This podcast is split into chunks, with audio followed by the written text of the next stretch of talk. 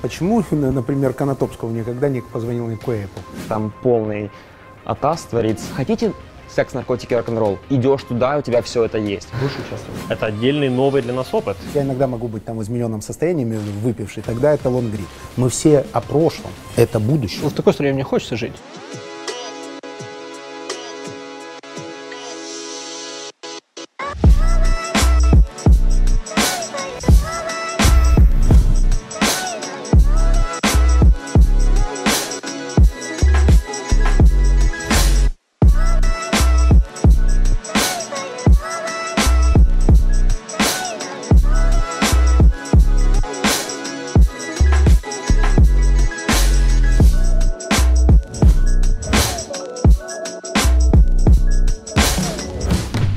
Денис Жаданов, вице-президент по маркетингу компании Riddle.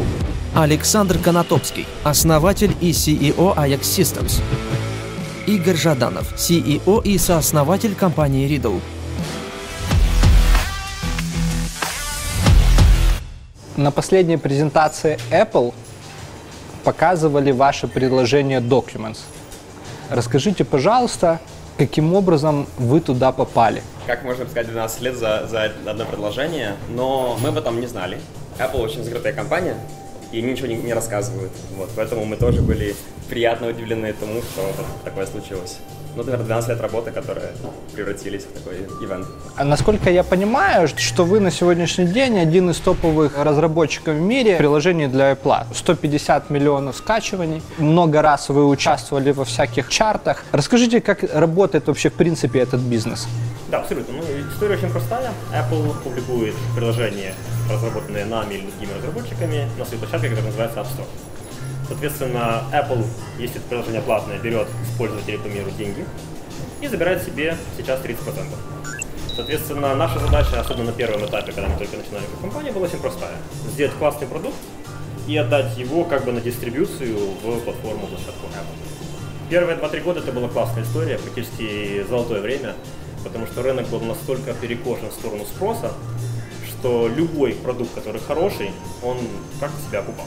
Насколько я помню, то вы были в топе, вы были в первых 300 приложениях, которые загрузились в App Store. App Store начался в 2008 году, и до этого нам позвонили из Apple и сказали: ребята, нам очень нравится, что вы делаете. Мы там делали некий такой сервис для айфонов, потому что в первых айфонах не было вообще App Store, не было приложений. Сказали, мы запускаем App Store. Это какой год был? 2007, и нас набрали в 2008, говорили, мы запускаем App Store.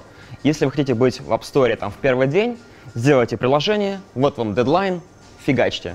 Вот, и, собственно, так мы да, и с первого дня. Вы будете? Вам интересна эта штука? Я сказал «да». Потом перенабираю партнера, говорит: ребята, только что согласился на что-то, что я еще пока не знаю, как делать. Слушай, ну, когда звонит Apple, нужно соглашаться. Ну, да. Просто говоришь «да», а потом разбираешься. Да. Так, я так понимаю, главное попасть в предустановку. Тут же основной изюм это попасть в предустановленное приложение в айфоне или нет? Нет, попасть нужно было в App Store. Потому что каждый раз, когда человек покупает новый iPhone, Apple ему говорит: слушай, дорогой, вот тебе там iPhone, iPad. Заходи в App Store, там есть все классное для твоего устройства. Все, что тебе надо, там есть. И первые там 5 лет у Apple была компания There is an app for that. То есть все, что ты можешь придумать, можно найти. А сколько лет вам было тогда? Ну, это был 2007, мне было 23. Мне было на 4 года младше Игоря, мы же братья, вот, поэтому мне было 18-19. А, слушай, а как вы вообще попали в эту тему? Откуда вообще, собственно, взялась идея, что вам нужен iPhone, и вы должны туда разрабатывать какие-то приложения? И почему именно вам позвонил Apple? О, хорошая, да, хорошая штука. Наверное, 2007 год, начнем с того, что вышел Джобс, сказал, вот будущее, iPhone презентовал.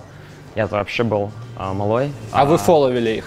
Ну, мы не фолловили, как раз ребята, Игорь и друзья фолловили, смотрели, что можно сделать, как бы думали, что вообще можно сделать, какой там бизнес, какое приложение сделать или там какой софт сделать. И вышел Стив Джобс, взял iPhone, собственно, загорелись глаза у нас, и нужно было каким-то образом привезти iPhone, который стоил $600 в то время, из Америки, и вообще на эту штуку посмотреть.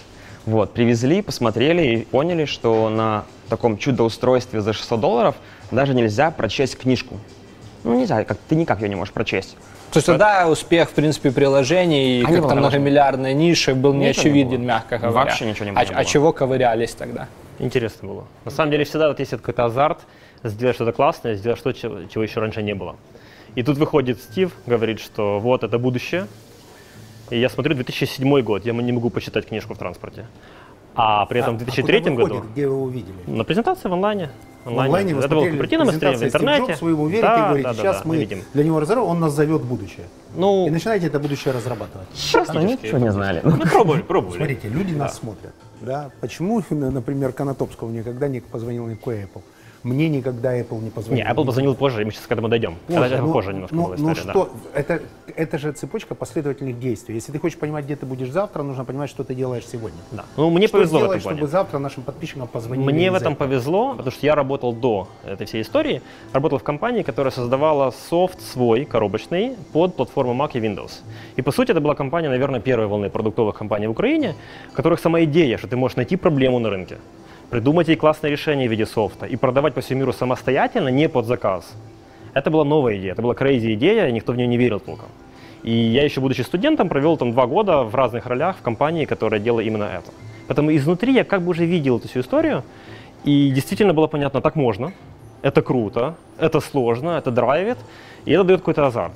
То есть 13 лет назад софтвер-бизнес, он был абсолютно неочевиден. В Украине абсолютно неочевиден. Да. А что с этой компанией сейчас, кстати, интересно? Насколько я знаю, сейчас ее нет. Потому что потеряла хороших специалистов, которые потом сделали бизнес за ее пределом. Не теряйте хороших специалистов, а то они придут в рынок и станут вашими конкурентами. Мне кажется, вообще IT-бизнес в Украине, он так поделился. То есть сначала были энтузиасты, которые в подвалах что-то делали, но при этом они никогда не хотели построить большой бизнес. Уже позже зашли люди, которые больше такие entrepreneur-скиллы, и, соответственно, они уже пошли его скейлить. Или вышли из этих романтически настроенных компаний, которые, будучи ориентированными на гуманизм, закончили свое существование. Yes. Мне кажется, так устроена вся долина. Вот Дабл тут показывал эту штуку, что есть компании, которые вырастают, даже твоя компания, у тебя там есть классные специалисты. И вполне возможно, твои люди потом будут делать свои компании, отпочковываться, станут там миллионерами, не знаю. То есть и это круто очень. Вот система такая, собственно, у нас, наверное, первая волна такая произошла. Я думаю, да. Я думаю, что мы, по сути, получается там, поколение второе, наверное, компании продуктовых в Украине. Слушай, а что крутого в Documents? Вот я говорю, и опять же, сори, возвращаю, меня просто дико возбуждает. Я очень люблю презентации Apple, постоянно смотрю и считаю лучшими ивентами, как бы и для меня, собственно, чтобы мой продукт попал туда, это вершина признания меня как профессионала. И я хочу понять, вот что мне нужно делать, чтобы мое приложение, оно стояло у них на презентации. То есть, понятно, есть какой-то black box, который там как-то его выбирает, но все же, что у вас под этим? Это мега крутой продукт. Насколько я знаю, у вас есть контакты, вы общаетесь, собственно, с Apple, насколько важно с ними общаться и так далее. Мне они, например, я один раз им писал, они мне не ответили на mail. Но я не писал там на support@apple.com. Я на пути, да. Ну, меня законнектили, чувак, но мне тут просто не ответили, как бы, да. И для многих, собственно, ну, в IT-бизнесе в Украине Apple там и абсолютно недостижимая величина, да. Вы там. Как считаете, почему? Вот вернемся в 2007 год, ребята сделали, закодили наш первый сервис, даже не было приложения, называется Riddle. Вообще, почему Riddle? Read — читать, чтобы читать книжку. Ты загружаешь там книжку в Safari, потом ты на iPhone ее читаешь.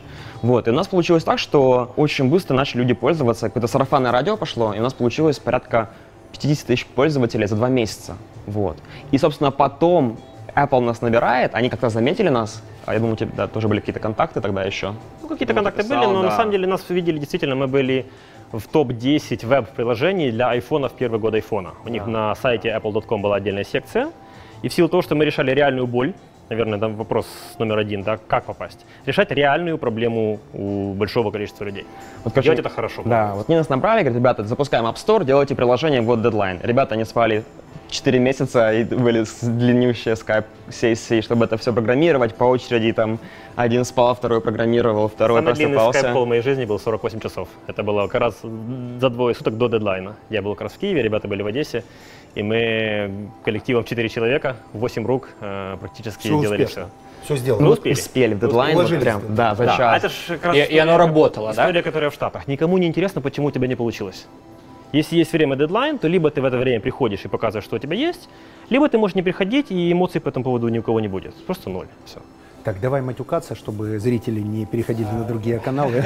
Сейчас самое время просто про дедлайны. Когда слово дедлайн обычно совпадает на 100% с ненормативной лексикой, потому что дедлайны никогда не соблюдают. В айтихе, да, в украинской атмосфера обычно сильно отличается от классического бизнеса. Обычно предприниматели, которые из реального сектора начинают в Украине заниматься IT, они фейлят. Почему? Потому что они очень сильно давят команды. Ну, то есть вот как в реальном бизнесе, да. В западной культуре, да, дедлайны — это тоже важно. В украинской культуре за счет того, что много аутсорса, очень высокая конкуренция за людей, мы много прощаем, то есть бизнес много прощает командам разработки. Соответственно, вопрос, у вас с этим есть проблема? Ну, если про разработку, то я думаю, что 50 лет уже человечество думает, как бы так сделать, чтобы можно было сделать оценку срока и потом попасть в этот срок. Потому что дедлайн не попадает никогда, либо раньше, либо позже, но попасть именно в него — это почти утопия. То есть программисты не попадают в дедлайн? Практически нереально, потому что ты, по сути, должен оценить то, что ты не знаешь пока еще. Никогда ничего не готово. Как дедлайн говорят, ничего не работает, и потом утром в 8 утра все начинает. Ну, технически они делают все, что можно сделать за одну ночь, к сожалению. Да, если этого хватает, то все хорошо. Да, и помещается в дедлайн. Кстати, дедлайны помогают, как по моему опыту. Вот внешний какой-то сильный дедлайн, например, от Apple или там от кого-то, от Google, он мобилизирует, и нету варианта не успеть, и он мобилизирует. Наши дедлайны, конечно, могут так... Потом. Ты прощение за сорванный дедлайн для меня вещи несовместимы. Ты что, можешь внутри компании простить сорванный дедлайн? Регулярно это делаю. Как ты это делаешь? Говоришь, ну ладно, ничего, давайте еще раз. Чуваки, у вас получится, или что ты там? Я себе объяснил это так, что цифровой продукт — это скорее органика, чем строительство. То есть это сельское хозяйство, он растет. То есть иногда год у нас урожайный, то есть у нас будет много чего. Мы можем при помощи там, пестицидов, гербицидов, квадратно-звездовых методов, спутников и так далее увеличивать вероятность успешности попадения в дедлайн. Но глобально это вся история про цифровой продукт, про, в принципе, про инженерию сложную. Мы никогда не можем быть уверены, что ракета полетит. То есть мы можем... Менеджмент... Получается, что power, в принципе, сила, да, она у инженеров, как бы, она там у творческих людей. И самый жесткий менеджер, он не может их заставить. А когда ты лезешь в Фейсбуке, говоришь, чуваки, мы тут выпустили такой крутой продукт, и весь там русскоязычный и украиноязычный сегмент Фейсбука говорит, круто, супер, ты мотивируешь, здорово. Ты что, смещаешь это на неделю? Ты же для себя запланировал, и ты вышел. Есть такая тема, называется фича-флаги. То есть фича, она разработана заранее, она активируется в нужный день. Тот инсайт, который я знаю про большие компании, что у вас, грубо говоря, идет пакован всего, вы собираетесь доставить. Что-то у вас получается, что-то у вас не получается. И вы просто на презентации показываете то, что у вас получилось. Вот и все. И у меня, например, вот до последней... вещи, которые остались заказаны. Совершенно верно, которые мы не успели, да. Которые мы не успели, мы сказали... Так, это мы вырежем, не могу в это поверить. Ты же мотиватор для многих. Если мы говорим про iPhone. Давайте поспорим. У вас же все нормально. Ну что, вы тоже готовите 6 релизов, потом выпускаете 2? Бывает. Собственно, iPhone. Первый iPhone, Стив, когда показывал его, была большая статья пару лет назад, которая показывала закулисную историю. Он практически не работал. И на самом деле есть такая шутка про опытного инженера, которая отличается от неопытного инженера, что опытный знает, что в день релиза работа только начинается.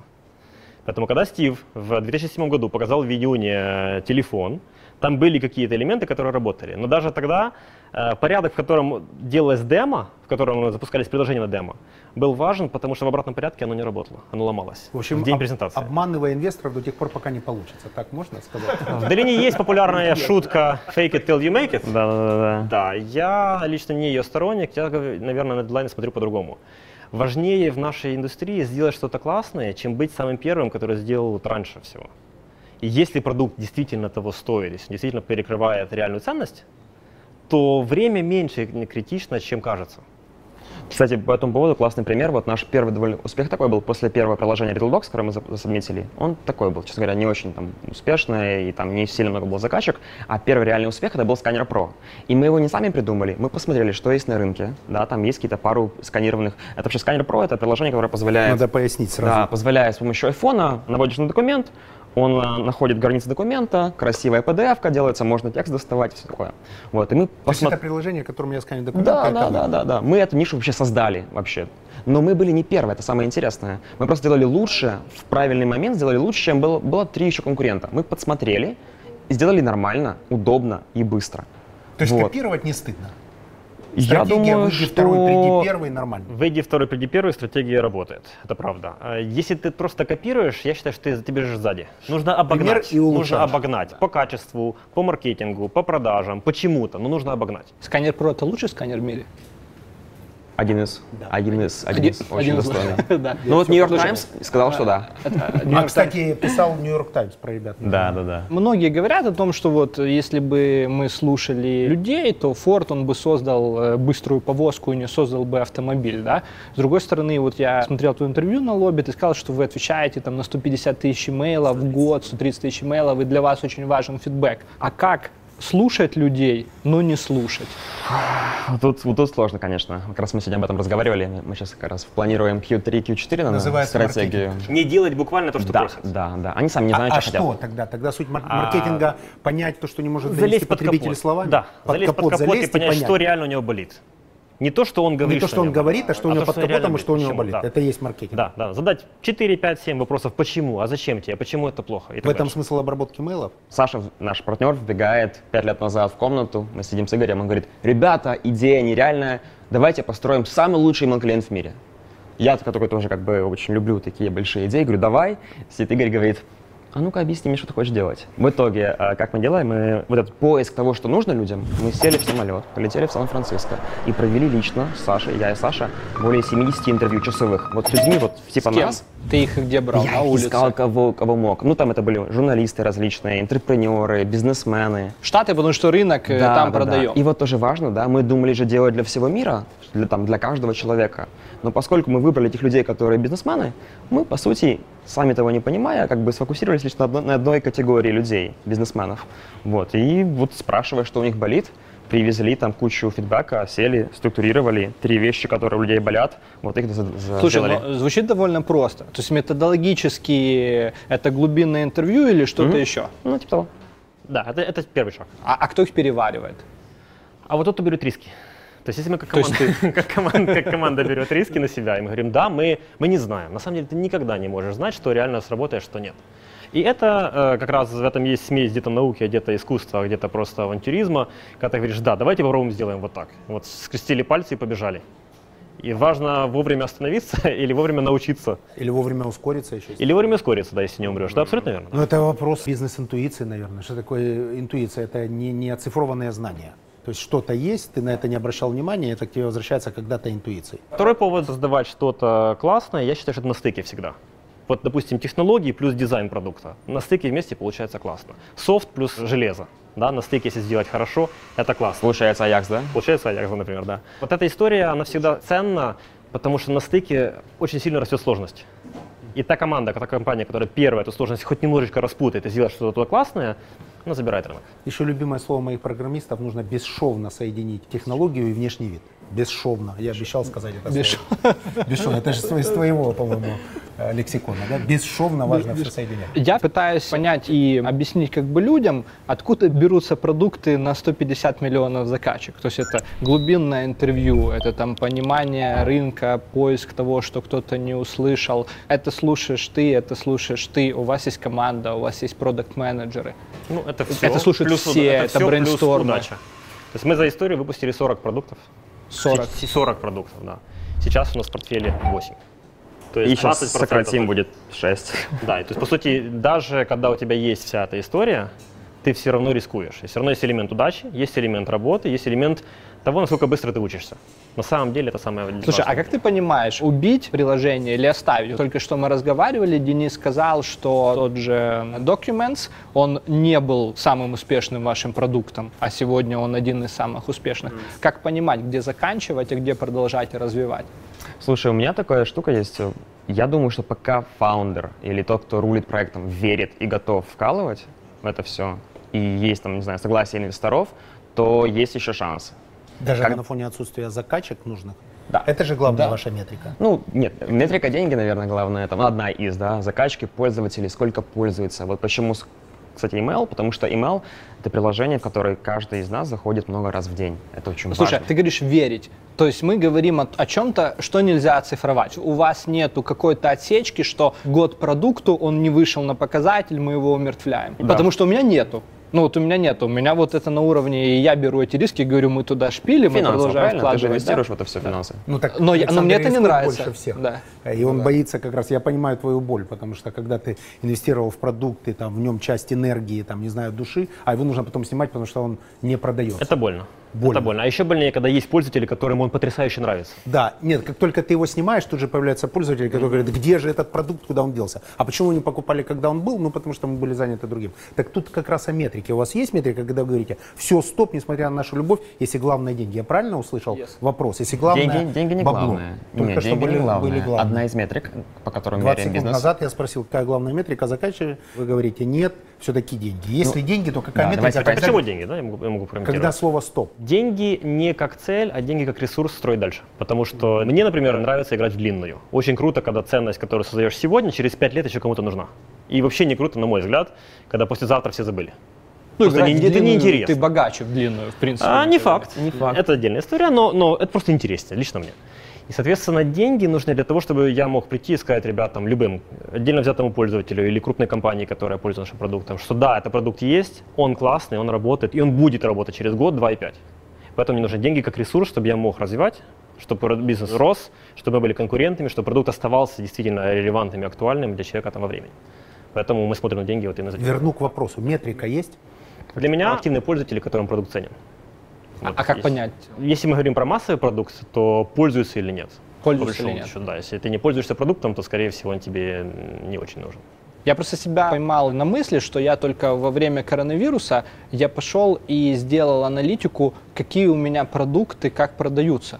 То есть до этого меня единственная цифра, которая волновала, это в принципе как бы revenue, то есть как бы растет и хорошо, но какой продукт, в каком рынке там и так далее, сколько мы вложили R&D костов, то есть вот есть общая масса R&D и вот есть общая масса как бы revenue. И только во время короны, когда появилось время, стало поскучнее, revenue перестало расти, я пошел мерить. Например, у нас сейчас довольно много команд, которые параллельно педалят продукты, и я понимаю, что я уже многих ниш не чувствую вообще, я их банально не знаю. У меня возникает вопрос, как мне это все масштабировать? На уровне верю или не верю, если я не понимаю нишу, то я начинаю играть в казино. Я вот понимаю отлично рынок охранки, но я, например, плохо понимаю пожарку, практически ее не понимаю. При этом это растущая ниша, все больше и больше денег. И у меня, по сути, задача через продакт-менеджеров масштабировать всю эту историю, но отдавать им штурвал людям, которых я не знаю, довольно страшно. Ты их не знаешь? Продакт-менеджеров, да. Я их нанимаю, например, да, или они там как-то выросли в компании, но мне нужна какая-то success story. А в моем бизнесе это минимум год. Ну, потому что продукт разрабатывается. А решения принимают сейчас. Совершенно верно. Нет. Статистики нет. Табло еще не горит. Вопрос веры. Это же кайф интерпренера, да? Правда? Да. Понимаешь, всегда. Когда получается. Они его не выбирают. Да, все равно есть. И я пытаюсь понять свою боль у вас, спросить. То есть у вас это тоже вера? Соответственно, если вы отскейлитесь, у вас будет там не 6 продуктов, а там, например, 60, то тогда как будет?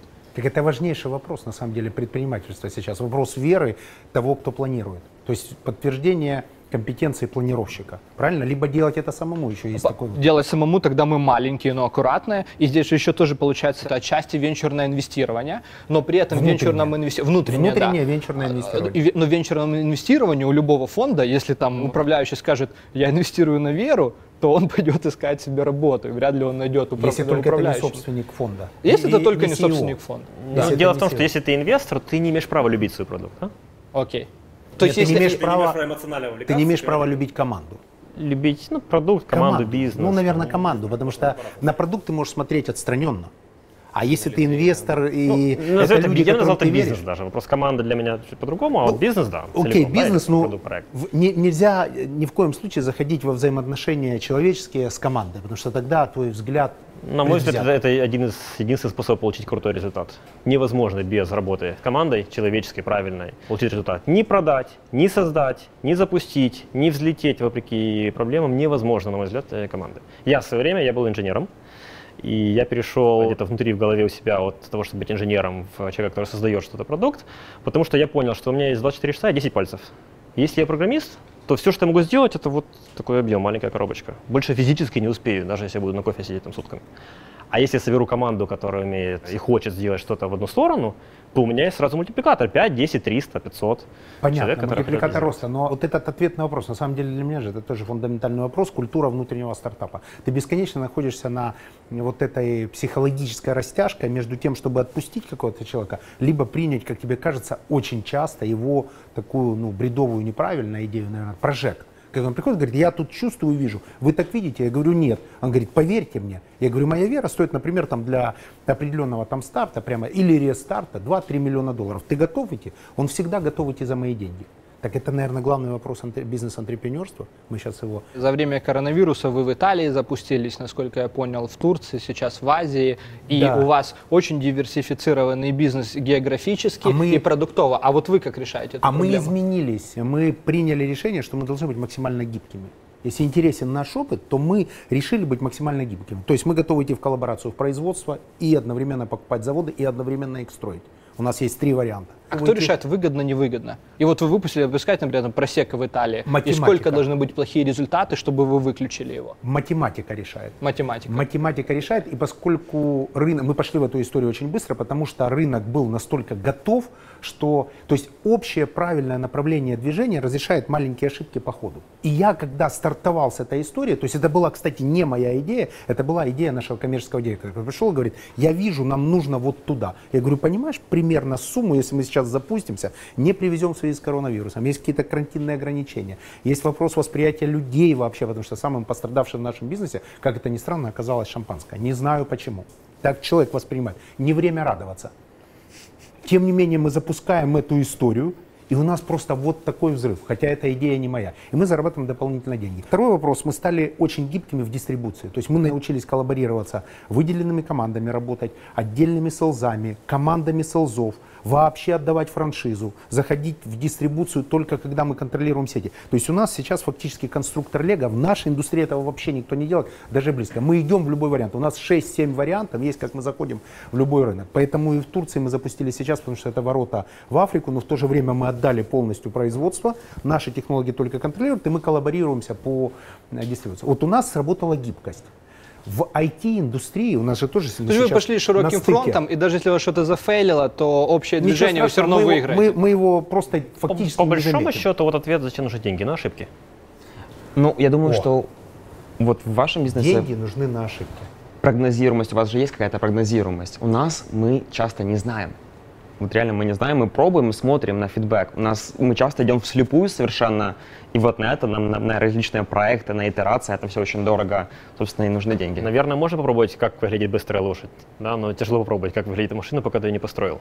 А чтобы построить, нужно сделать продукт, процесс, продажу, выйти на рынок, и только потом ты узнаешь. Поэтому да, это долго, сложно.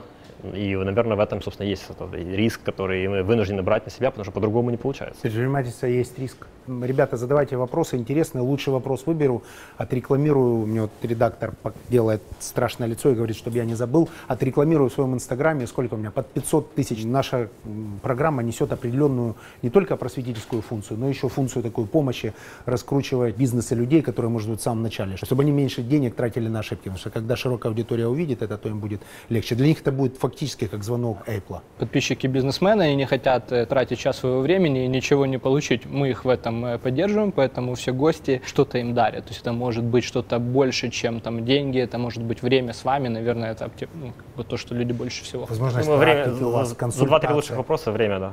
Давайте время, да. А в каком виде? Они придут к вам в офис, это будет бизнес-ланч, это будет вопрос, это будет консультирование. Это важно. Мы можем дать консультацию по их бизнесу, по бизнес-проекту, например, первое. И второе, мнение. Если он очень крутой, мнение. Если он очень крутой, мы можем, возможно, даже рассмотреть инвестицию в их проект потенциально, если это в IT, наверное. Будешь участвовать? Я задам вопрос. Внизу задавайте вопросы. И последняя из технической части, заканчивая этот блок. Так, Артем Чучелин. Здравствуйте, Евгений. Вопрос, как воспитывать корпоративную культуру с людьми, которые работают на удаленке? Чаще им звонить по Zoom. И контролировать выполнение, дедлайны, вдохновлять их. Это главная задача любого руководителя команды. Потому что мы же все руководим большими коллективами. Это классно. Мы же все руководим большими коллективами, мы уже не должны заниматься собой.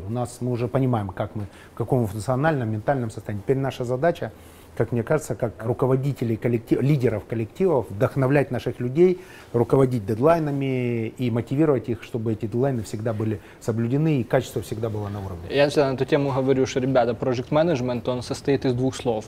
project и management. То есть, если вы не управляете им, то значит вы не project менеджер. Кстати, вы не устали от Zoom вообще, от звонков этих бесконечных?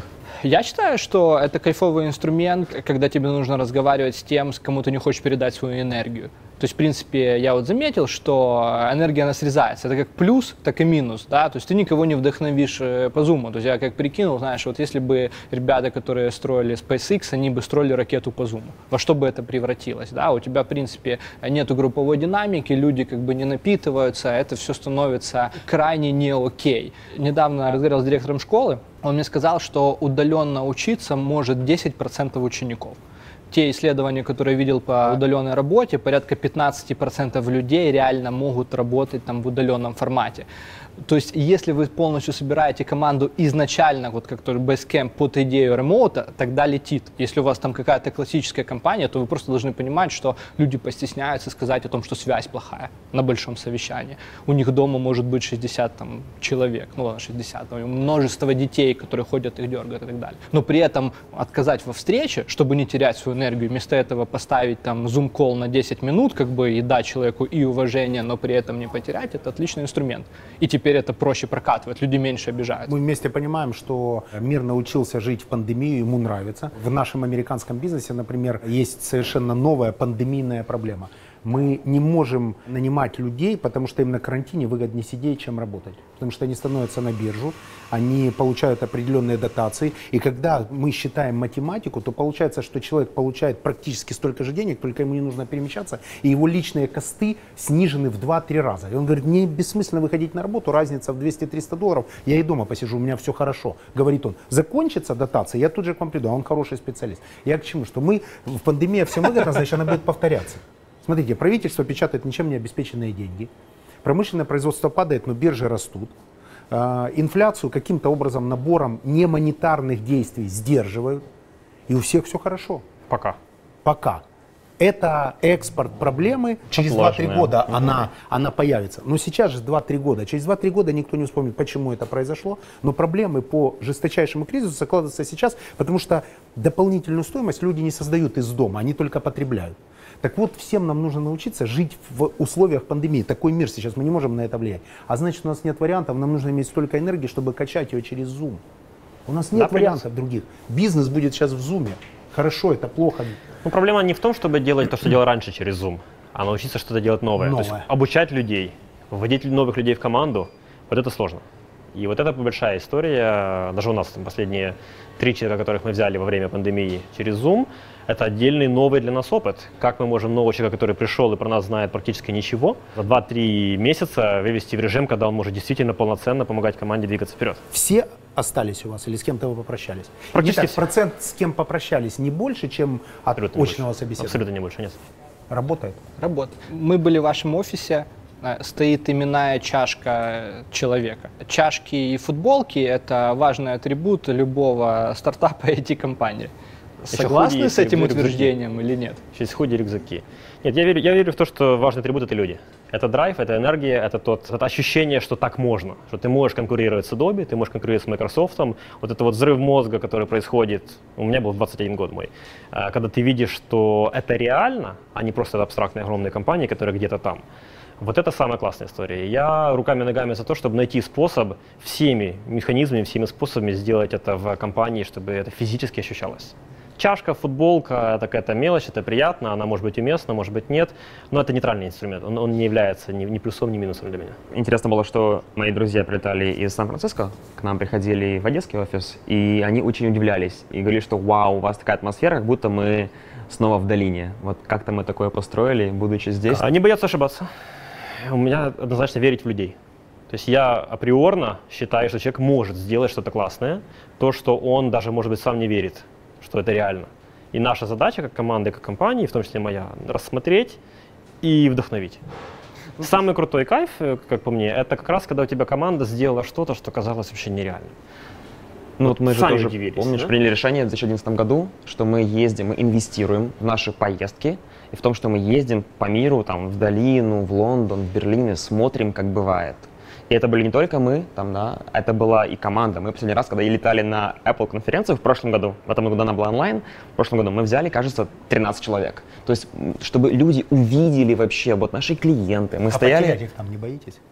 Когда они приедут туда? Нет. Один известный ресторатор сказал, что когда я готовлю пасту в итальянском ресторане, то что бы мы ни делали, когда мы едим пасту, мы смотрим не на Италию. И вкус у пасты другой. Он говорит, не ждите тут итальянской еды. Больше того, вы там ей, простите, гораздо больше, потому что вы, когда будете смотреть на Пьемонт, то вкус у пасты другой. Мы можем внутри наших офисов создать любую атмосферу. Мы будем делать все, чтобы наши люди максимально раскрывались. Мы будем их невероятно вдохновлять. Но они же выйдут. Они попадут на эти дороги. Они попадут на ситуацию, когда не очень безопасно. По известным всем нам причинам. Они доедут домой, там нет воды горячей. Они выйдут в эту экологию. В прошлом году мы сделали две части. Первая часть. Мы в прошлом году сделали программу, называется Berlin Hub. У нас есть офис в Берлине. И почти 40 человек в течение 6 месяцев ездили на несколько недель в Берлин. Отсюда? Да, из Украины. И это за счет компании абсолютно была история, при которой я хотел, чтобы они пошли и увидели, как работает трамвай, как работает экосистема, как бывает по-другому. Потому что я хотел, чтобы они вернулись, посмотрели вокруг, спросили, какого черта. Мне нужно это, чтобы человек занимался тем, что он видит не только в офисе, в мониторе классные вещи, но и вокруг создает, вокруг себя. Потому что невозможно создавать классные продукты, когда у тебя вокруг разруха. Нереально, это голова по-другому работает. И поэтому, да, это стресс, это непросто. Но мы осознанно в это инвестировали. Плюс какой ROI? Нету ROI, это затраты, да, то есть, ну, прямого. И вот мы часто делаем вещи, которые не показывают ROI вот сейчас, сегодня, завтра, но мы стараемся шейпить такую культуру и менталитет внутри нашей компании, который базируется вот на этих наших ценностях, которые нам семья привела, родители наши, да. Вот это важно, как воспитывали. Это же неприобретенная культура, то есть это что-то принесенное из семьи. 97-й год, родители одалживают денег, по-моему, там порядка $2000, что было примерно 20 зарплаты моего отца, и покупают нам компьютер. Практически все, что у них было. Мы смеемся, что, наверное, самая хорошая инвестиция, которую они сделали, это были те самые $2000. Как-то действительно с детства у нас получилось, что круто работает, когда ты не залипаешь на ограничениях, которые у тебя есть сейчас. То есть, когда ты не боишься потерять деньги, а смотришь на то, как правильно. Когда ты не боишься потерять сегодня или недельную какой-то результат, а готов в год, в два, в пять вложиться и поиграть в эту историю. Ну, и всегда было... Это формирует правильные ценности, правильные приоритеты, на мой взгляд, правильные. И тогда ты становишься менее уязвим к турбулентности. Да, бывают провалы, да, бывают ошибки, да, бывают какие-то неприятности или что-то не срабатывает. Но когда правильный фундамент, то это временно, все проходит. Какой лучший ответ папа давал или мама? Лучший совет, который папа давал?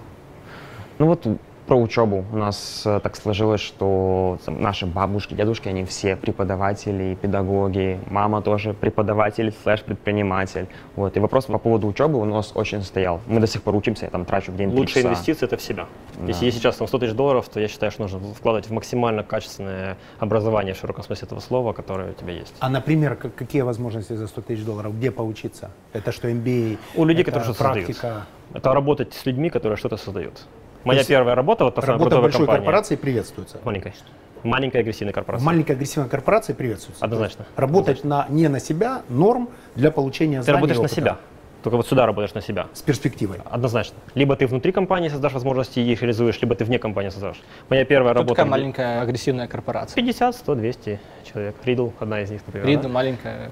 Да. Моя первая зарплата была $140 практически там, в 2003 году. И я работал не ради денег, потому что я мог зарабатывать в 3-5 раз больше. Но я решил, что в этой компании я, возможно, стану немножко другим. И я это хочу. Поэтому это инвестиция. Недополученная прибыль здесь и сейчас. Она работает потом, надолго. Еще такой вопрос, ты говорил по поводу, как удержать людей, которые поедут и увидят. Мы для себя ответ дали лет 5 назад. Мы решили, что мы глобальная компания. Мы должны научиться работать так, что независимо от того, где человек находится физически, мы должны уметь работать одной командой на один результат и давать результат мирового уровня, чтобы человеку реально было рентабельно во всех смыслах, полезно и классно работать с нами над теми продуктами, которые делаем мы. То есть нанимаем глобально. И у нас и из Индии есть человек. А экспаты есть тут? Практически нет. Сейчас нет. Сейчас нет. Мне кажется, главный показатель глобальной компании, когда у тебя в твоем родном рынке появляются экспаты. Угу. Вот тогда ты можешь называть себя не просто международной, а глобальной компанией. Может быть. Ну, Я на это смотрю так, что мне не важно происхождение человека или не важно какая-то его история. Экспаты, мне важно... А есть кто-то привлеченный за пределы этого рынка? Или вы фактически отсюда берете мозги, чему-то их обучаете и отпускаете дальше? Нет, мы нанимаем людей в США, которые сами граждане США. США для США. США для США. А нет США для Украины. Не США для рынка, для Riddle. США глобально. То есть это вот не, мы не делим это по сегментам. Крутая история, когда вы наняли чувака из Apple Mail. Терри, это чувак, который руководил разработкой Apple-овского мейла, и вот этот парень, он перешел работать в Riddle. И он работал с украинской командой и с американской командой. Я правильно понял вопрос? Он был американской командой. Менеджером, я так понимаю, лидил разработку, соответственно, он и руководил куском украинской команды, или нет? Он увлекался в процесс, да, абсолютно верно, на равных. То есть мне без разницы, где находится человек. То есть тот менеджер Apple перешел в одесскую компанию, чтобы помогать, потому что то, что мы делаем, для него было классно, его цепляло. Более того, он взял большой себе, срезал зарплату, потому что мы не можем платить столько, сколько платит Apple. Apple физически много. Ну и вообще все. Начиная с какого-то уровня очень. Очень много. Очень много сколько? Apple никогда не рассказывает такие вещи. Ну, но мы говорим, те, кто прекратил там. Мы говорим про семизначные суммы. Семизначные суммы в год? Да. Это с премиями, с бонусами? Это с акциями, да, премиями, с акциями, бонусами. С бонусами. Причем они очень интересно делают, там получается, чтобы не было большой разницы, они делают, например, маркетолог, инженер и продакт, они примерно одного уровня, получают такую же зарплату. Но вот инженеры, которые вовлекаются в продукт, которые влияют на продукт, они дополучают бонусами, как бы под капотом. Никто особо этого не видит. Бонусами, акциями. Это может быть еще 2 зарплаты, еще 5 зарплат иногда, еще 7 зарплат. Поэтому общая компенсация — это не только зарплата плюс там какой-то бонус, это более комплексная история.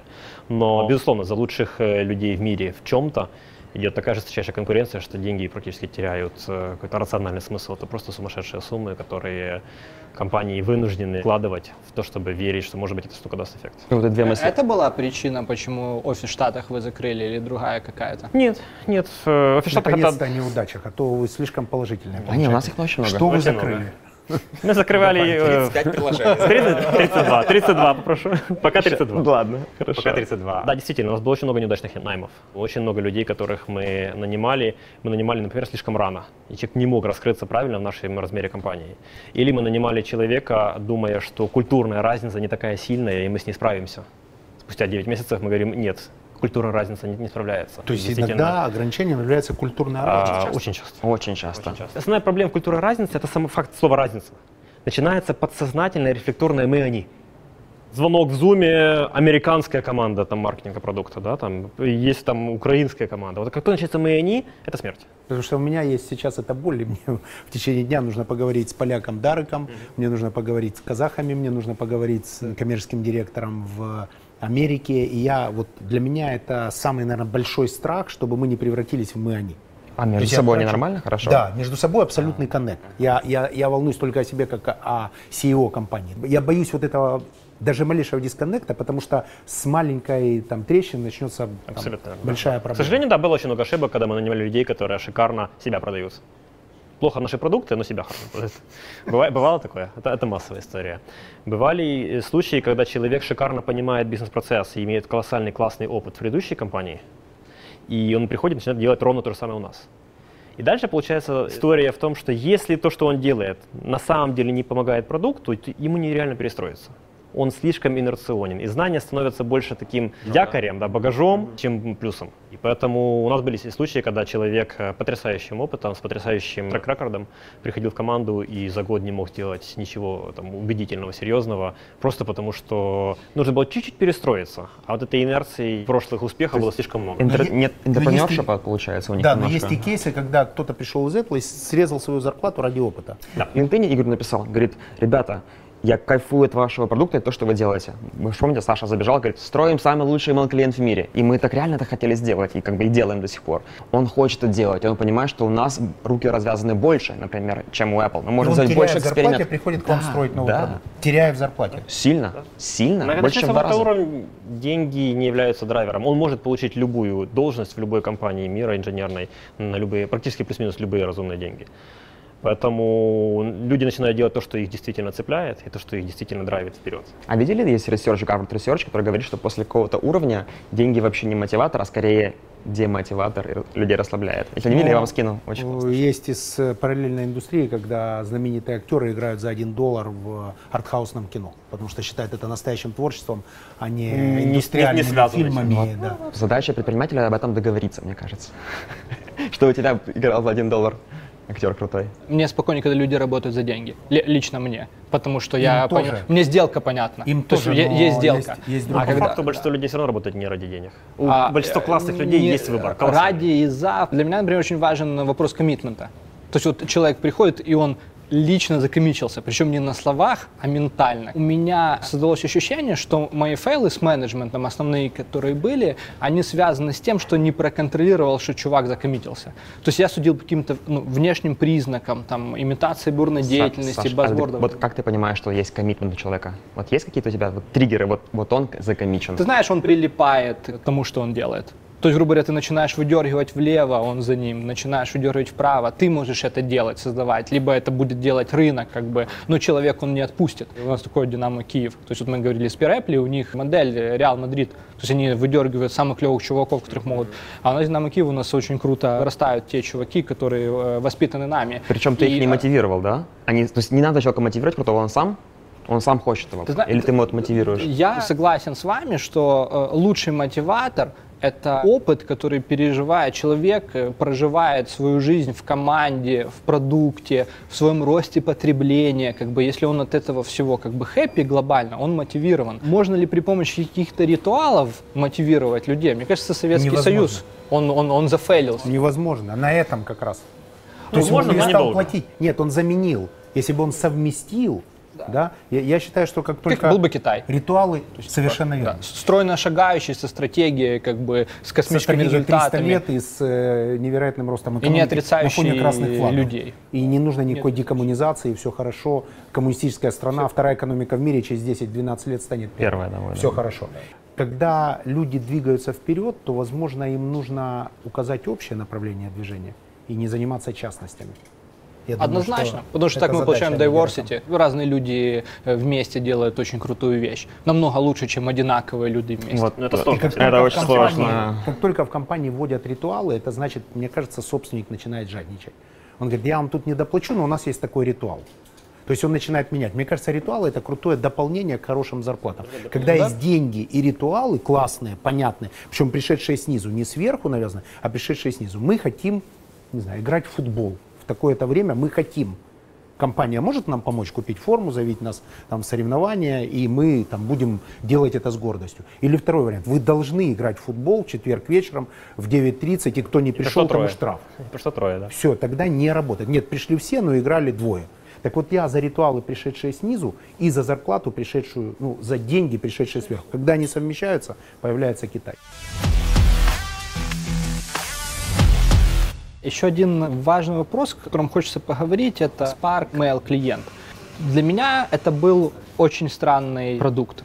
Первое, мне кажется, как Саше Конотопскому, что имейлы не умирают, и я ушел в мессенджеры. Но при этом каждый раз, когда я сталкиваюсь с американскими какими-то ребятами, я вижу, что имейлы не просто умирают, они общаются исключительно по имейлу, в отличие от того, что, например, происходит сейчас в бизнес-обществе Украины. Второй момент, имейл — это такая же старая тяжелая история, как, например, там браузер, да, то есть там имейл-клиент — такая основа интернета, да, то, на чем стоит как бы интернет. Вы туда идете, там есть Gmail, да, там есть Mail от Apple, ну, в принципе, там Outlook, миллион клиентов, Outlook, например, да, как бы вопрос, зачем вам это, друзья? Слушай, боль все равно есть. То есть, на самом деле, основная проблема с имейлом, что примерно миллиард людей на планете используют имейл для работы. Миллиард людей используют имейл. На сегодняшний день, да. И примерно миллиард из них страдает. Из них, например, 350 миллионов в Америке. И все американцы используют имейл. Их любимая тема — это почтовый менеджмент. Длинные письма. Нет имейл, да, люди обычно. Вообще, да. И я читал research, мы смотрели, когда решали, делаем или не делаем, потому что мы с Сашей такие, да, понеслись. Игорь говорит, нет, давайте, ребята, расскажите, что мы делаем. Саша, ты ваш фаундер, да, и как бы идея-вдохновитель многих продуктов наших. В общем, мы посмотрели, что 3 часа в день в среднем это столько проводит профессионал, вот именно blue collar, white collar в Америке за имейлом. Три часа в день человек проводит в имейле в Америке. Если мы можем сделать, сохранить час человеку, одному, например, да, или там миллиону, мы сохраняем миллион часов в день. У нас сейчас более 2 миллионов активных пользователей Spark нашего в месяц. Как Давид побеждает Голиафа? Ой, классно. Или он не побеждает, пока он отбирает маленький кусочек и мы все еще работаем, как бы мы пока, этот проект, он еще не прибыльный, мы в него инвестируем. И вот еще есть вера, как бы и классная команда. И лично я очень сильно верю, и там очень много моего внимания с Сашей, мы его строим. Потому что есть классные примеры. Есть конкурент, который оценивается в $800 миллионов, называется Front. Есть Superhuman, который поднял 35, это Дрисен Хоровиц по оценке в 230. Они уже прибыльные? Не, я думаю, нет. А на одного клиента прибыльные? У них в Superhuman они берут $30 в месяц за имейл. И все говорят, в смысле, $30 в месяц за имейл? Вообще, что это такое? А это часть их позиционирования, часть их маркетинга. Они премиум продуктивити тул для VC, да, для капиталистов венчурных, для интерпренера, для SEO-компаний. Говорит, если ты ценишь... Сколько пользователей? У них они не разглашают, у них десятки тысяч максимум, но у них большой wait-лист. И там каждого человека они руками делают онбординг, звонок с вами на полчаса и рассказывают. То есть премиум-экспириенс. Слушай, объясни, вот продай мне Spark. Почему Spark лучше, чем Gmail? Смотри, у нас очень крутая штука есть, называется Smart Inbox, умный инбокс. Spark понимает твои письма в почте и показывает тебе сверху письма от реальных людей. И ты видишь важные письма сразу же, все остальные снизу, ньюслеттеры, нотификации, твои вот Jira, Trello нотификации, они снизу, ты можешь в одну кнопку удалить, и ты время экономишь. По-моему, они приобрели сейчас одного клиента. Это возможно за 30 баксов? Наш Spark, он вообще бесплатный. Я говорю про Superhuman, который наш конкурент, да. А Spark бесплатный для людей на персональном уровне. Но вторая главная штука, мы идем в командное использование. Например, у вас есть ассистент, и ты хочешь там делегировать какой-то email. Тебе пришел, но ты не хочешь, как бы, это не твоя задача, не твой таск. Ты его в одну кнопку делегируешь и говоришь там... не знаю, Виктор, Татьяна, не знаю, Валик, разберись, пожалуйста, ответим вот такую-такую штуку. И ему приходит имейл с твоим комментарием, и он уже это делает. Контроль выполнения? Есть тоже, да. Внутри программы? Да. Плюс один клиент. Тут реинвент имейла. А что с Data Privacy? Это все делают люди, сидящие в Одессе, форвардят имейлы? Нет. Сервера. Сервер. Все, она не очень удачная. Хорошо, что ты сказал, я планировал засмеяться громко сейчас. Как мы поняли с вами, в Фейсбуке не все понимают, поэтому лучше уточнять, короче. Кстати, обрати внимание, появился новый совершенно такой токсичный тип критиков. Это дама, которая у тебя, она одновременно критикует, одновременно предлагает своих друзей снять в Big Money и одновременно пишет мне в личку, давайте встретимся на каву, я вам сделаю несколько презентаций. Причем ее никак не останавливает, что она делает три эти вещи одновременно. Я просто знаю, это же лично, и я как бы, человек так воспринял, надо было объяснить. Ну, поэтому, то есть расстроение личности у хейтеров принимается. А вы успеваете смотреть комментарии, отвечать? Я не лично отвечаю. Да, я же Facebook боец. Я очень быстро печатаю. Никогда не спорите в Фейсбуке с человеком, который печатает. И если это от вас, да вы, да? Это не какой-то человек. Я подтверждаю, да. Просто, я иногда могу быть там в измененном состоянии, выпивший, тогда это лонгрид. Но вообще, да, я участвую в разных обсуждениях. Под последним постом расстроение личности. В личку одно, в паблик другое, с критикой, хейтом. И тут же, и вот вам список людей, которых вы немедленно просто должны снять Big Money. Я знаете, когда воспринимаю, что в Украине очень много разных кластеров, и каждый он живет своей жизнью. То есть там промышленники, айтишники, там государственные деятели. Почему я, опять же, топил за этот проект? Потому что мне хотелось поделиться той Украиной, на которой живу я. То есть вот с такими ребятами, с которыми я общаюсь. Это другая индустрия. Это другой уровень для меня лично, это другой уровень экспириенса. Я другие записывать себе вещи, это вообще, это все о будущем. Все, что было до этого, много, без обид, с уважением ко всем участникам и к себе, кстати, тоже. Мы все о прошлом, это будущее. В такой стране мне хочется жить. Ну, то есть в стране, где ты можешь поговорить с ребятами, которые делают лучшие приложения в мире, и лично я от этого кайфую. И потому что в Фейсбуке, что моя аудитория, она отличается, грубо говоря, и поэтому ей какие-то вещи, ей нужно объяснять. Они просто не понимают. Я фактически, к сожалению, живу в повестке дня, извините, новостных лент. Когда я смотрю на то, что произошло вчера на улице, куда побежали радикалы, кого кто побил, где дымовые шашки, то мне не очень хочется сюда приезжать. Спасибо. или прилетай. Но когда я говорю о будущем, я говорю с людьми, которые конкурируют с приложением со всего мира, имеют 150 миллионов скачиваний, а вас писал... Все писали. Forbes, Wall Street Journal. Forbes американский. Да-да-да. Вчера, кстати, позавчера было мое интервью, спрашивали, сейчас же большая битва происходит. Интервью кому нужно просто сказать? Так? А? Интервью кому? Американскому Forbes? Да-да-да. Американскому Forbes было интервью. Идем дальше. Нормальный день, да. Идем дальше. Так вот, ну, это другая история, это круто. И смотрите, тут никого не волнует... На каком языке ты говоришь, тут никого не волнует, куда ты смотришь, о чем ты думаешь. Тут есть вопрос эффективности, создания рабочих мест, вдохновения своей команды и взгляда в будущее. Мы туда, ребята, смотрим, а не назад. А идти вперед с повернутой головой назад будут проблемы. И причем вот. У всех очень на высоком уровне, у IT-компаний, то, что вижу, там у вас, МакПо, не будем всех перечислять, ценность людей. То есть, потому что любой IT-энтерпренер, он понимает, что не потому, что он такой крутой, то есть не Ajax хорош не потому, что я там какой-то крутой, а без команды невозможно построить. Riddle без команды невозможно построить. Тут сегодня слышали про 10 пальцев и про время. То есть масштабироваться можно только с людьми. А значит, им нужно создавать свободу творчества, тогда они раскроются, отдадут компании свою энергию, и она сможет там быть известным, узнаваемым приложением в Apple. Это по сути, любой крутой продукт в мире сейчас технологический можно сделать командой в 100 человек. Так уж сложилось. Любой. Практически любой. Весь iPhone делали 170 человек, это железо плюс софт. Теслу сейчас, я видел оценку, что можно разработать именно как концептуально саму всю идею 70-80 инженеров. Это должны быть люди мирового класса, безусловно. Но Маск же не с инженерным мышлением. Может быть, нужно 70-80 инженеров и один Маск? Мне кажется, он инженер, да? Он инженер, да. Но, я знаю, что Apple делала машину, и там было сотни инженеров, они нанимали. Там 1000 с чем-то, Project Titan был. Это была другая история, потому что как только ты начинаешь делать продуктовое решение на основании внешних ожиданий, это фиаско. То есть Apple на каком-то этапе, это мой личный взгляд, может быть, я не все знаю, но из того, что я знаю. Apple на каком-то этапе решил, что нужно сделать автомобиль. Это следующий шаг для компании выйти на новый рынок. Параллельно Tesla начинала очень громко заявлять про то, что автомобиль будущего должен быть автономным. И, соответственно, Apple на себя взяла задачу, давайте будем делать не просто автомобиль, а автономный автомобиль. И, соответственно, ожидания того, каким должен быть продукт и, что важнее, когда он должен выйти на рынок, были такие, что у Apple стояли внутренние дедлайны на 2019 год сделать полностью автономный автомобиль. И действительно, они потратили миллиарды долларов, на R&D. Они наняли тысячи человек только о том, что известно в Project Titan.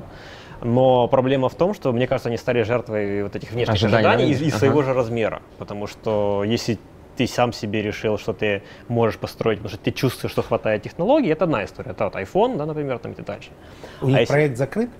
Они его уменьшили очень сильно, и сейчас какие-то наработки пытаются использовать в других направлениях, в других применениях. Изначальный проект в начальном формате, что автомобиль автономный, произведенный Apple, который автономно делает все в 2019 году, да, такого проекта больше нет. Возвращаясь к твоему поинту, что сейчас небольшая команда крутых ребят может сделать очень крутые вещи. И вот реально вот то, что с нами случилось, да, там из съемной квартиры в Одессе мы сделали приложения и продукты, которые им пользуются, ну, так вдуматься, там, 150 миллионов людей. Вот. И вот то, что сделал App Store и Google, и как интернет трансформировал штуку, ты можешь в Бангалоре, в Киеве, в Одессе, где угодно, в Сан-Франциско сделать какой-то продукт и дистрибутировать на миллиарды людей. Я как бы фанат одной компании, называется Notion, их 50 человек, оценка компании $2 миллиарда. Очень крутой продукт, заметки, to-do-лист, все в одном, такой как бы очень удобный, классный. И вот они, команда 50 человек, оценка $2 миллиарда. Где офис? Сан-Франциско. Какой у вас NPS? NPS, давай поясним, что такое NPS. Одно из моих правил, кстати, мы сделали правила коммуникации с коронавирусом. Я сказал, что если можно делать, не делать звонок в Zoom, мы не делаем звонок в Zoom, мы пишем email. Вот, потому что экономит время всем. NPS — это Net Promoter Score. Это, на самом деле, очень классная метрика, которая показывает, насколько ваш продукт нравится людям, и они готовы его рекомендовать. От 0 до 10 проранжируй, насколько ты готов порекомендовать своему другу мой продукт. Spark, например. Ну да, например, Spark возьмем, да. И как он считается? Там мы считаем, если от 0 до 6, значит, люди наши негативно больше настроены, 7-8 пассивные мы их выбрасываем, 9-10 выше, да, там они готовы рекомендовать, они любят продукт. Вот мы берем процентное соотношение тех, которых рекомендуют, и отнимаем процентное соотношение тех, которые не нравятся им. И получаем вот скор, счет. А считается в индустрии, что если у тебя 40 или 40-49% — это очень круто. У нас в Спарке, вот сейчас ехал, проверил, 37 сейчас. И это крутая штука, потому что ты фокусируешься, говоришь, вот это наши пользователи, вот наш миллион человек. Например, у нас есть 2 миллиона пользователей. Мы говорим, что наши, вот те, на кого мы фокусируемся, это профессионалы, вот типа нас с вами, которых много почты, там полный атас творится, да, вот мы вот на этом фокусируемся, на них, мы их выбираем и мы для них делаем. Мы говорим всем остальным, которым нам приходят сотни там писем, тысячи писем, просят там сделать это, сделать это. Мы говорим, говорим спасибо большое, конечно, но мы не будем этого делать. И мы фокусируемся на наших пользователях, кто готов платить и пользоваться. Вот сейчас 37 Spark. Услышал. То есть близко к 40, хорошей отметке. Последний вопрос про бизнес. Эта вся история про IT, она очень романтична. Но у меня есть нюанс. Дуров пару дней назад выступил с темой, что мы имеем дело с худшими грабителями в истории человечества, которые собирают 30% со всех креативных команд, имея в виду Apple или Android. И по сути мы с вами, Евгений, жалуемся, что в офлайн-бизнесе мы ходим под регулятором. А любой разработчик приложения, он ходит не просто под регулятором, а под чуваком, который может реплейснуть его приложение при следующем каком-то как бы релизе. И, соответственно, возьмем, например, Documents. Клевый, хороший и так далее. Первое, почему не реплейснут? Так реплейснули же уже. Реплейснули. Ну, конечно. iOS 13 вышла. Ну, я не могу сказать, что они там скопировали. Нет, конечно. Но Apple выпускает файлы свои, которые очень, делают вот файл-менеджмент на iPhone. Очень похож. Apple выпускает сканер свой, встроенный, кстати, в заметки. Многие не знают. А вы с ними разговариваете потом? Я научился пользоваться. Ты нажимаешь, держишь какое-то время. А вы в заметках, да, пользуетесь сканером? Угу. Я пользуюсь вашим сканером и, как оказалось... И Спарком, я надеюсь, потом, в будущем. Да, об этом уже договорились. И сканером в заметках. Это не все знают, но в лайфхаках я посмотрел, Apple выпускает как это работает. Штуку. А это ваша технология? Нет, они сами сделали. То есть у нас получается... Но мне теперь не нужно же из заметок переходить в ваш сканер, потому что изнутри заметок сделать не нужно. Для более продвинутых все-таки нужно, потому что это всего лишь эта заметка с одной-двумя страничками. Почему у вас бизнес не умер?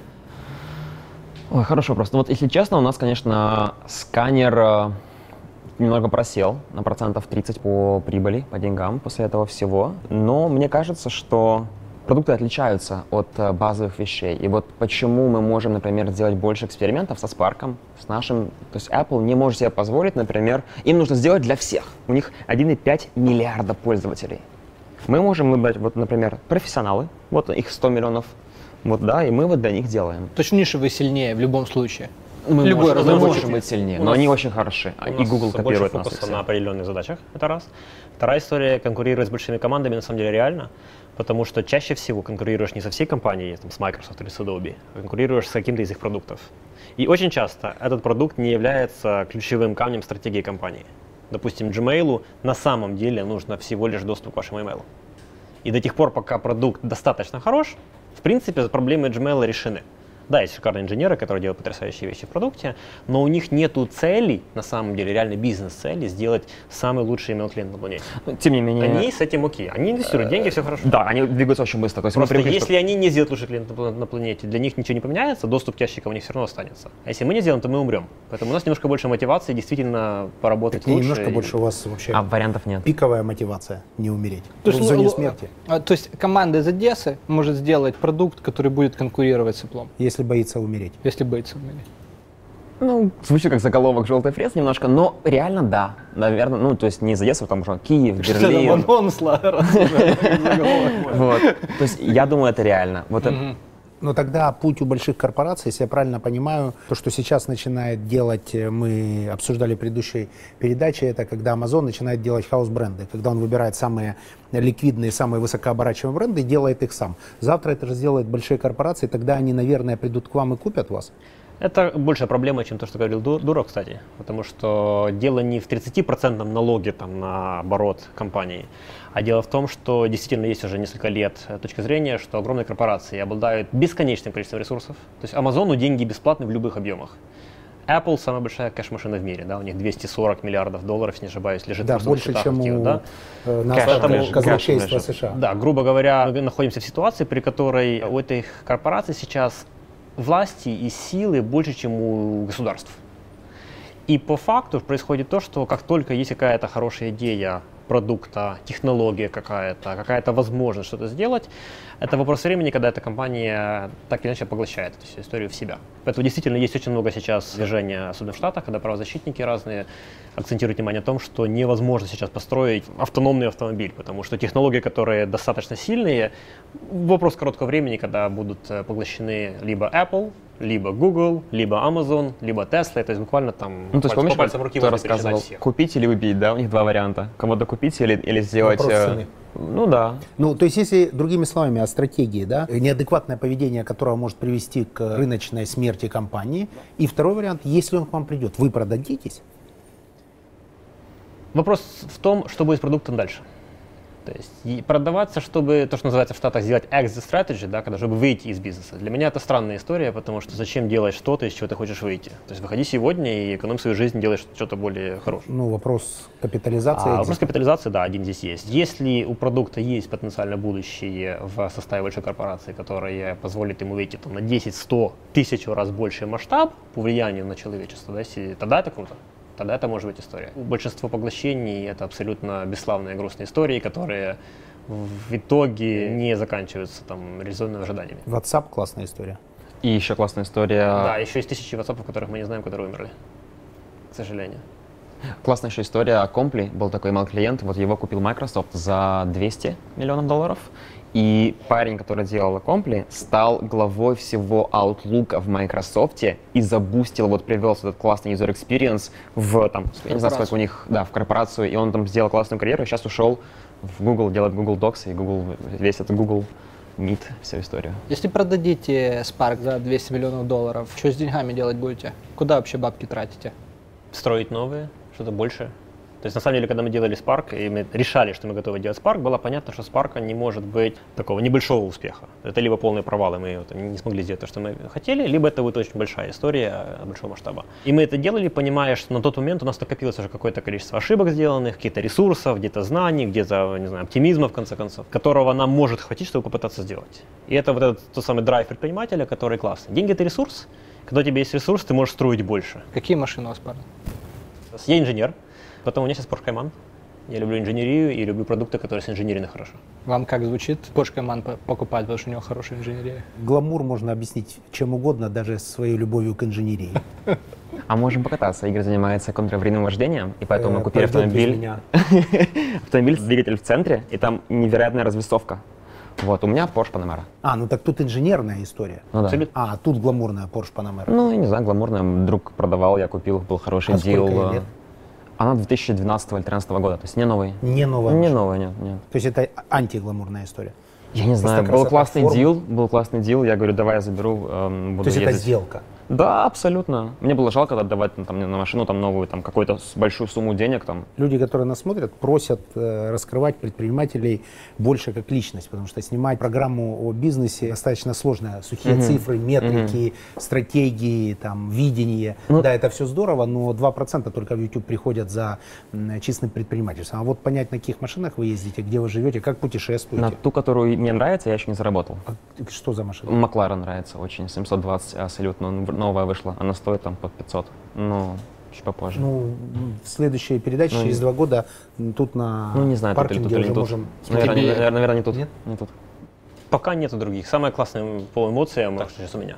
Море удовольствие, и для меня это интереснее. А сколько в месяц тратите денег вообще на себя? Слушай, я не знаю. Я сейчас, кстати, начал потихонечку вести. Есть приложение, называется Spendy. Не наше, хорошее очень. А я пытаюсь там трекать, на что я трачу деньги. Но я думаю, трачу там не больше 7-8 тысяч долларов максимум.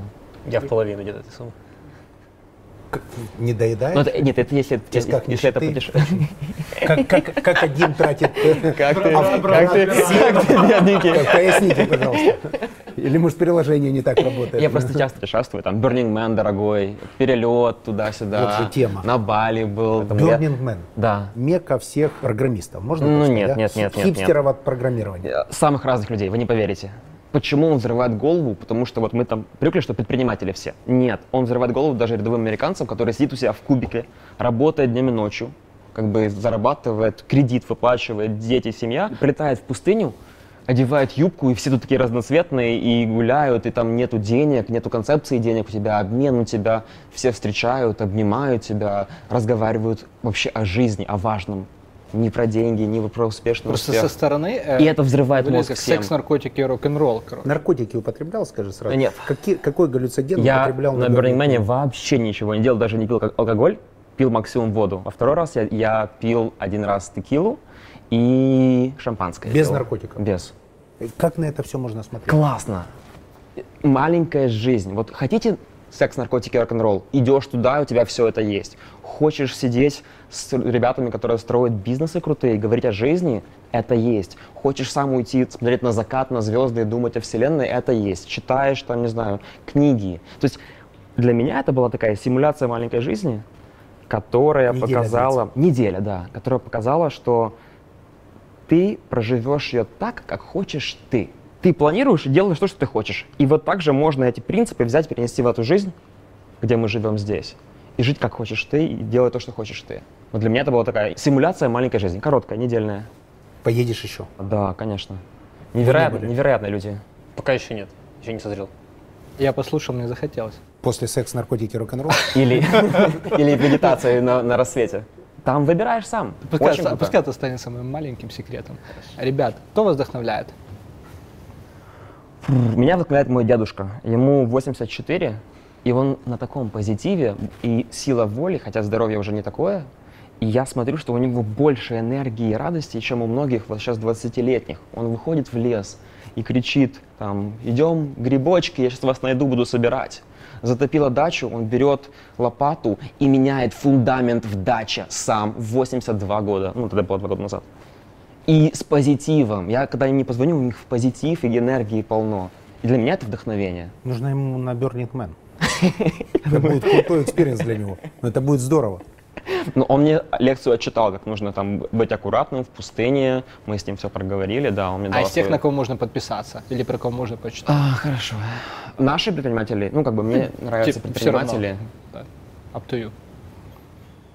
Скажи мне, на кого ты подписан, и я скажу, кто ты, перефразируя. Знаете, что интересно? Я посмотрел, что вот люди, которые строят компании, которые мне нравятся, то, что я бы хотел построить сам, это люди очень непубличные. Когда их действия говорят громче, чем их публичные, там, не знаю, инстаграмы. То есть Slack, Стюарт Баттерфилд, невероятная история. Dropbox, Дрю Хьюстон, невероятная история. Они вообще не публичные, у них инстаграмы там закрытые по 300 фолловеров. Вот мне нравятся такие штуки, такие люди. Меня вдохновляют люди, которых реально прет от того, что они делают. И вот очень часто это может быть интерпренер того же формата, который Dropbox создал, да, Дрю. Либо это может быть человек, который просто кофе наливает. Но когда он это делает так, что его цепляет, и он это делает классно, разница, кажется, колоссальная в результате, конечно. И вот это вот очень круто. Я очень люблю, когда человек делает что-то не потому, что нужно, не потому, что платит, или потому, что так принято, а потому, что действительно это как-то где-то какую-то сторону цепляет. Кто? Есть какие-то люди, которые ты можешь назвать? Мне очень нравится вживую, в быту видеть таких людей. Ну, да? Кто это? Если мы говорим про селебрити, дайте подумать. Да, я подумаю, кто это? Не селебрити, кто это может быть в нашем сегменте? Ну вот братья Либерманы, офигенные ребята. Невероятные просто. Да. Знаете их, нет? Братья Либерманы. Ребята из семьи инженера в Москве, их 9 детей, они все очень дружные. У них была студия, делали мультики, и их купил Snapchat. Ребят, 500 000 людей, скажите им. 600 000.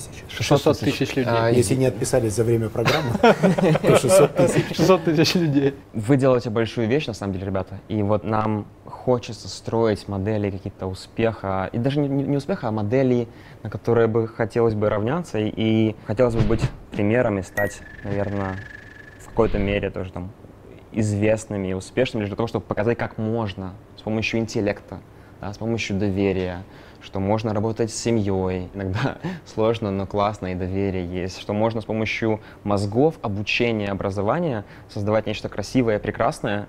Вот. Мы это стараемся делать. Мы это делаем каждый день, уже 12, почти 13 лет. Через 2 недели. У нас невероятная команда, мы всегда смотрим и ищем новых людей, и мне кажется, у Украины большой потенциал, огромный потенциал. И вот твоя компания, еще 10 компаний, которые строят нечто большое на правильных ценностях, и вот они должны, эти люди, быть ролевыми моделями. Я помню это ощущение физическое, когда ты начинаешь себя задать вопрос, что реально конкурировать с Google, есть же Gmail, зачем это нужно, да? Или вот есть же Adobe, или Apple тоже сделал. И это очень сильный блокер, это как стена такая, ты в нее упираешься подсознательно, осознанно, кто как, но упираешься абсолютно. И у нас есть в культуре, я вот вижу вокруг очень часто эта история, что эти стены мы ставим себе сами. Потому что люди, которые создают реальные продукты мирового уровня, это такие же люди, которые просто нет этих стен. Они могут быть просто там, бесконечными оптимистами, может просто не знать реальности, просто физически некомпетентными, да, и поэтому не видят стены и бегут дальше. И какой-то процент из них добегает.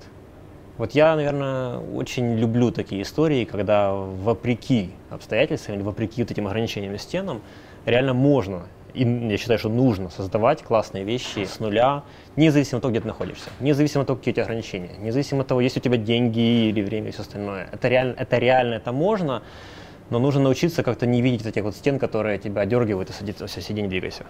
И поэтому вот как раз двигаться, пробовать, ошибаться, разбивать лоб, учиться желательно на этом, и рано или поздно ситуация может получиться, это то, что я верю. Лучше не закончишь. Или лучше не начнешь. Мне кажется, под каждым словом. Класс, спасибо. Круто, спасибо. Спасибо.